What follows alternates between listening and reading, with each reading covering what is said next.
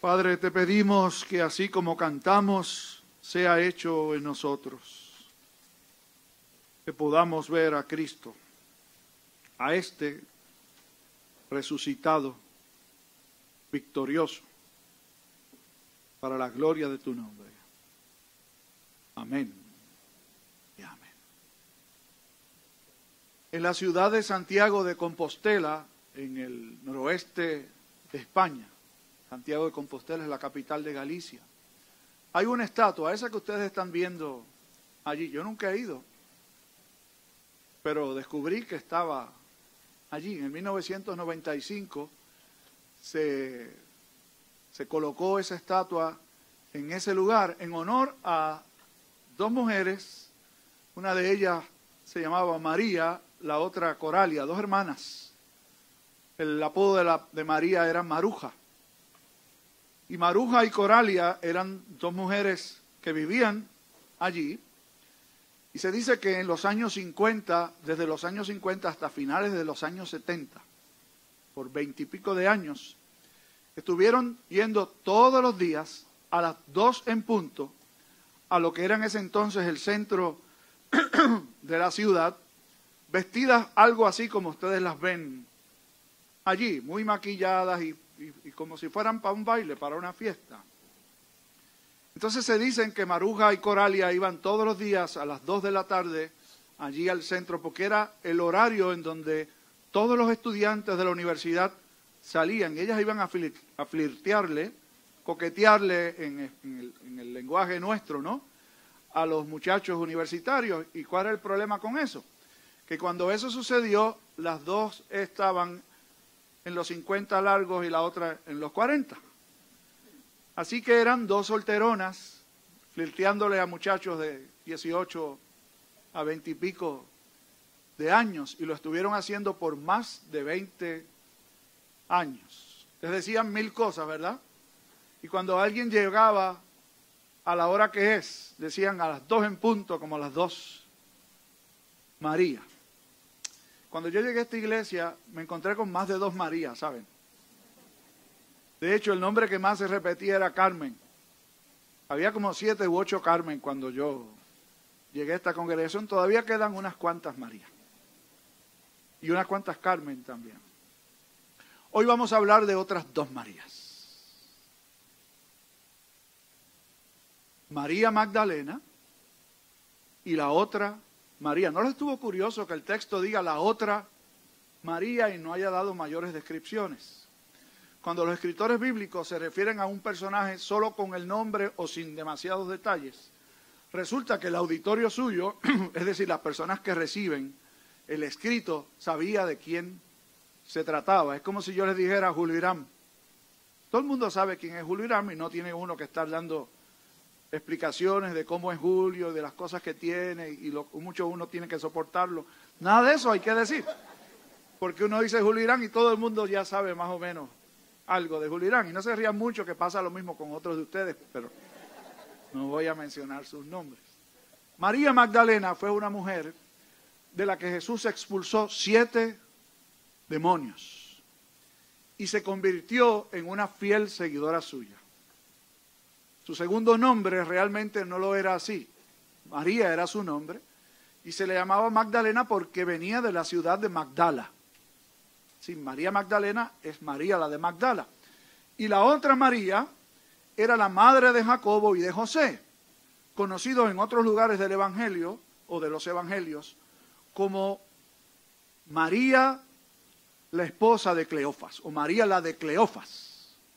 Esa era la otra María. ¿Y qué mucho sabemos de María Magdalena y la otra María?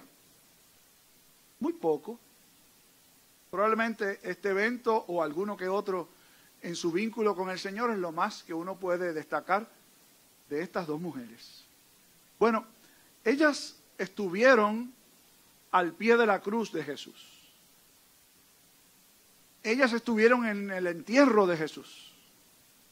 De hecho, Estuvieron allí paradas frente a la tumba de Jesús cuando Jesús fue colocado en la tumba por José de Arimatea y Nicodemo. Y el primer día de la semana para los judíos el día comenzaba a las seis de la mañana. Allí comenzaba el día, literalmente. Entonces uno puede imaginar que entre las cinco y pico de la mañana a las seis, ellas estaban en camino para el lugar. ¿Por qué? Porque el día de reposo se guardaba y no se hacía ningún, ninguna obra que se considerara trabajo. Así que ya se esperaron al primer día de la semana, temprano, en la madrugada del domingo, y el texto bíblico nos dice solamente que fueron a ver a Jesús. Otro evangelista nos da un poco más de información y dice que ellas llevaron especias aromáticas para perfumar el cuerpo de nuestro Señor. Básicamente fueron a ver al muerto, aunque no sabían cómo iban a hacerlo, porque no tenían idea de quién podría removerles la piedra, pero el amor por Jesús las movió hasta aquel lugar sencillamente, como dice el texto, a ver a Jesús. ¿Y qué sucedió cuando las dos Marías llegaron a este lugar? El texto nos dice que hubo un fuerte terremoto y un ángel del Señor se apareció y removió la piedra de donde estaba el Señor. ¿Quiénes más estaban presentes aparte de las dos Marías? Es probable que alguna que otra mujer estaba. Otros evangelistas nos dicen que Salomé estaba por allí, otro dice que Juana también estaba allí. Todas eran muchachas. No había ningún discípulo con ellas, ¿saben? A los machitos aquí. Todas eran nenas, mujeres, todas. Pero habían otros varones allí. Eran los que eran parte de la guardia habían mandado los judíos, más bien habían pedido a Pilato que diera órdenes para que hubiera guardias allí siempre, para que no fuera a suceder lo que Jesús había dicho que iba a pasar. Jesús había anticipado que al tercer día iba a resucitar. y a mí me parece muy curioso que los discípulos, eso parece que entró por aquí y salió por acá, pero los enemigos de Jesús lo tenían muy claro Así que se hicieron o hicieron lo posible para asegurarse de que nadie fuera a robarse el cuerpo del Señor y luego a decir que había resucitado. Así que allí había por lo menos dos guardias. Se hacían en rondas y se iban eh, eh, rotando los unos, pero por lo menos debía haber dos guardias. ¿Saben qué dice Mateo que sucedió con estos señores? Que cuando vieron lo que pasó, y una aparición angelical y un terremoto y el moverse una piedra, y ellos sabiendo por qué estaban allí, no pasaba todos los días. Y de espanto cayeron como muertos. O sea, se desmayaron y cayeron al suelo. ¿Y qué pasó con las dos Marías? Bueno, muy tranquilas no estaban, ¿sabes? Desde luego tenían que estar también muy espantadas, no cayeron al suelo, pero estaban tremendamente asombradas. De nuevo, los ángeles no se aparecían así a cada rato. Y lo que ellos fueron a ver no fue aquello, fue una tumba cerrada y a ver quién removía la piedra.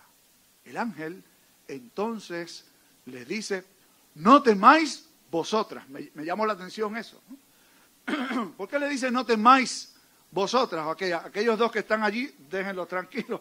Ellos tienen razones para tener temor y tenían razones para temer lo que había sucedido. Primero porque la responsabilidad de ellos era cuidar que aquello todo estuviera como lo dejaron, sellado.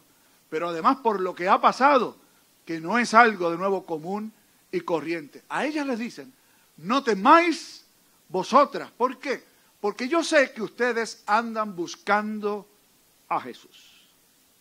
Miren, esto es un pasaje que si uno lo toma con mucha calma nos quedamos y nos amanecemos, pero es que hay cosas que uno no puede pasar desapercibidas. Ellas fueron a buscar a Jesús, pero ¿a qué Jesús fueron a buscar ellas? Jesús, ellas fueron a buscar a Jesús muerto. No fueron a buscar al resucitado. Mi nena me mandó un, texto, ella, ella se ha puesto como uno, ¿verdad? uno daña a los hijos. Entonces le mandaron un mensaje de esos que publica la gente, ¿no? Que el día de la resurrección todos los discípulos estaban expectantes. Es decir, todos estaban esperando la resurrección. Y ella me escribió, papi, eso no es verdad, ¿verdad? Y tiene toda la razón. Ningún discípulo, ni las Marías, esperaban encontrarse a Jesús resucitado. El ángel es tan bueno, es el mensajero de Dios. Le dice, ustedes no se preocupen, no se asusten, no tengan temor, porque yo sé que ustedes vinieron a buscar a Jesús. Y les dice enseguida, no está aquí. Vayan y vean.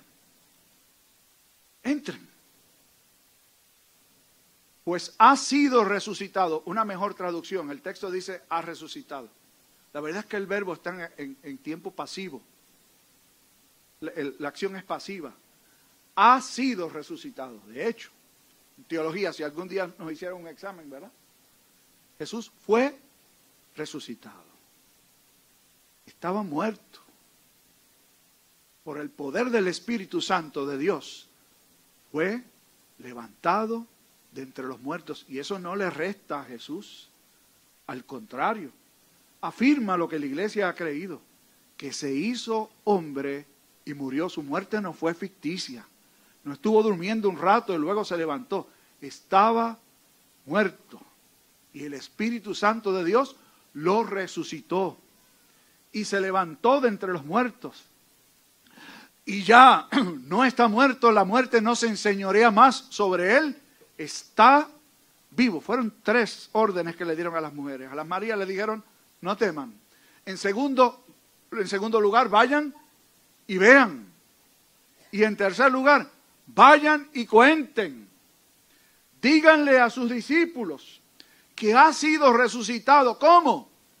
Como él dijo. En otras palabras, se los habían advertido.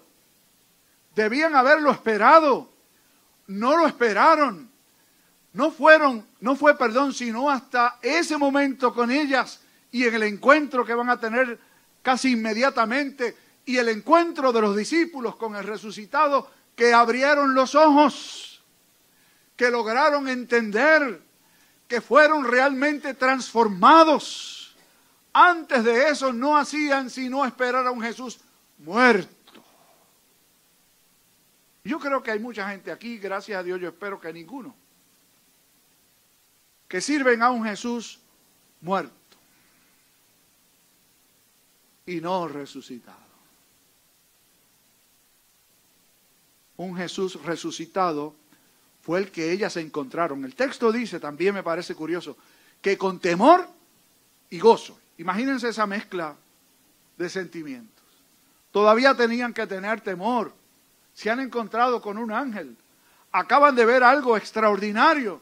Les han dicho que Jesús no está allí, que ha sido resucitado. Desde luego que hay temor. Y en cada creyente siempre debe haber cierto grado de temor. Miren, en lo que ustedes y yo nos movemos, es terreno santo. Cada vez que los muchachos que no lo oigan muy duro ellos. Cada vez que los muchachos de finanzas o de protemplo me traen un planteamiento como que uno lo puede interpretar como que hay miedo, susto, porque nos vamos a lanzar como nos lanzamos hace ocho años, ¿verdad? Y yo, yo medito y pienso, pues natural que sea así, pero es que hay algo más que temor. Tiene que haber gozo y la satisfacción de que aunque yo no sé exactamente qué va a pasar, Dios está con nosotros. Y para aún reafirmar lo que ellas necesitaban tener, cuando salieron de allí a contarle a los discípulos la manera en que el ángel se refiere a ellos, vayan y díganle a sus discípulos que él se va a encontrar con ellos luego en Galilea. Y cuando iban a contarle a ellos, les salió al encuentro nada más y nada menos que el resucitado y les dice, salve, que no es otra cosa que saludos. Y ellas lo reconocieron. y se abrazaron a sus pies y le adoraron. Y Jesús en esencia repite algunas palabras del ángel. No temáis. Id y decid, no a mis discípulos, dice, id y decid a mis hermanos que yo voy delante de ellos a Galilea y allí me verán. Óigame, qué maravilloso. De discípulos, y el ángel no se equivocaba, el ángel es un emisario y dice lo que se le ordena decir. El ángel se refirió a ellos como discípulos. Ahora el resucitado les ha cambiado el mote, les ha cambiado el título. No son solo discípulos, siempre seguirán siendo discípulos.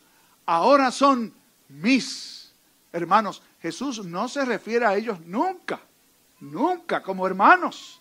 Lo hace aquí ahora. ¿Por qué? Porque ha completado su obra perfectamente. El único Hijo de Dios es Jesucristo. Si alguien le dijo que usted es hijo de Dios, por haber nacido, lo encantó o le mintió. Nadie es hijo de Dios por naturaleza. Todos somos criaturas de Dios. Todos los demás hijos de Dios somos adoptados. Y Jesús está afirmando, ahora la adopción ha sido concretada. Los padres que han adoptado muchachos saben que es un proceso. Toma tiempo. Pero cuando finalmente una corte determina que los hijos son suyos, son suyos. Es un veredicto que no se puede revertir. Y Jesús está diciéndole a aquellas mujeres, ahora ustedes son mis hermanos. Ahora son hijos del mismo Padre. Ahora somos parte de la misma familia. Óiganme. Y aquellas mujeres salieron de aquel lugar a contarle a sus condiscípulos, ahora a sus hermanos también, lo que habían visto, lo que habían oído, que el Señor no está en la tumba, que el Señor ha sido resucitado, que el Señor nos ha convertido en sus hermanos, que el Señor va delante de nosotros, que el Señor se va a despedir de nosotros y que el Señor nos encomienda a nosotros la tarea que solo nosotros podemos realizar. Yo le compartía a los ancianos hace unas cuantas semanas que a veces nosotros no logramos captar para qué estamos aquí en la tierra. Hay gente que piensa que estamos aquí para ser felices. ¿Te ha oído eso, verdad? Yo espero que usted no ande en esa onda, ¿verdad? Propósito nuestro no es ser felices. Es más, algunos usan unas citas bíblicas y las mezclan, o algunas promesas y las mezclan. Dice, Dios te ama y tiene un plan maravilloso para ti. Eso no es verdad. Dios te ama y tiene un propósito para ti. El propósito es de Él. El texto dice que Dios cumplirá su propósito en nosotros. No es mi plan, no son mis proyectos, no son mis aspiraciones, son los suyos. Es el propósito de Él. Y el propósito de Dios no es que usted y yo seamos grandes, es que Él sea grande. Y es que Él sea honrado. Y es que Él sea glorificado. Mark Twain, conocido como el padre de la literatura norteamericana, Mark Twain, no sé si ustedes se acuerdan de ese señor, ¿no? Finales del siglo XIX, principios del XX. En uno de sus viajes se encontró con un hombre en Boston que era de estos ah, hombres del comercio fanfarrones, ¿no? Que dice que nadie se le pone por el medio y no hay negocio que se pueda hacer con él donde él no salga ganando. Y fanfarrón le decía a Mark Twain, yo me voy a proponer dar un viaje a Tierra Santa. Y voy a llegar al pináculo del monte Sinaí. Y desde allí voy a leer a gran voz los diez mandamientos y todo el mundo se va a acordar de mí. Y Mark Twain, que era gracioso, ¿saben? Era bastante cómico y humorista, le dijo, ¿por qué no haces algo más fácil? ¿Por qué no te quedas en Boston y cumples los diez mandamientos. ¿Usted piensa que tiene que hacer grandes cosas para Dios? No para ser reconocidos, sino para entrar en el propósito de Dios como María Magdalena y la otra María. Probablemente no nos las vamos a encontrar a la izquierda o a la derecha del Señor, sabe Dios. Pero estaban allí, fueron escogidas por Dios para ser testigos y cumplieron su encomienda. Tú y yo, aquí algunas se llaman María, pero otros no nos llamamos María. Pero tenemos hoy el privilegio y la bendición de Dios de haber recibido la revelación de su palabra. No hay que ir al monte Sinaí a recitar los diez mandamientos. Quédese en su casa y obedezca. No hay que ser grandes cosas. Quédese en su casa y viva conforme a la voluntad de Dios. No hay que esperar que Dios haga lo que yo quiera. Quédese en su casa y haga usted lo que Dios quiere. Amén. Padre bueno, gracias por estas dos mujeres. Realmente sin muchísima fama, reconocimiento. Sin embargo, utilizadas por ti y en tu perfecta providencia, escogidas por ti, para ser las primeras testigos del anuncio de la resurrección de Jesús, para ser las primeras testigos de la aparición inicial de Jesús resucitado, para ser las primeras evangelistas de la iglesia. Gracias por María Magdalena, gracias por la otra María, pero sobre todo gracias a ti, porque como a ellas, a través de la historia, has escogido millones de hombres y mujeres para revelarles que Jesús no está en la tumba. Ha sido resucitado como dijo y nos envía a anunciar sus misericordias y vivir para su gloria y su honra. Gracias por el Cristo vivo. En su nombre oramos. Amén y amén.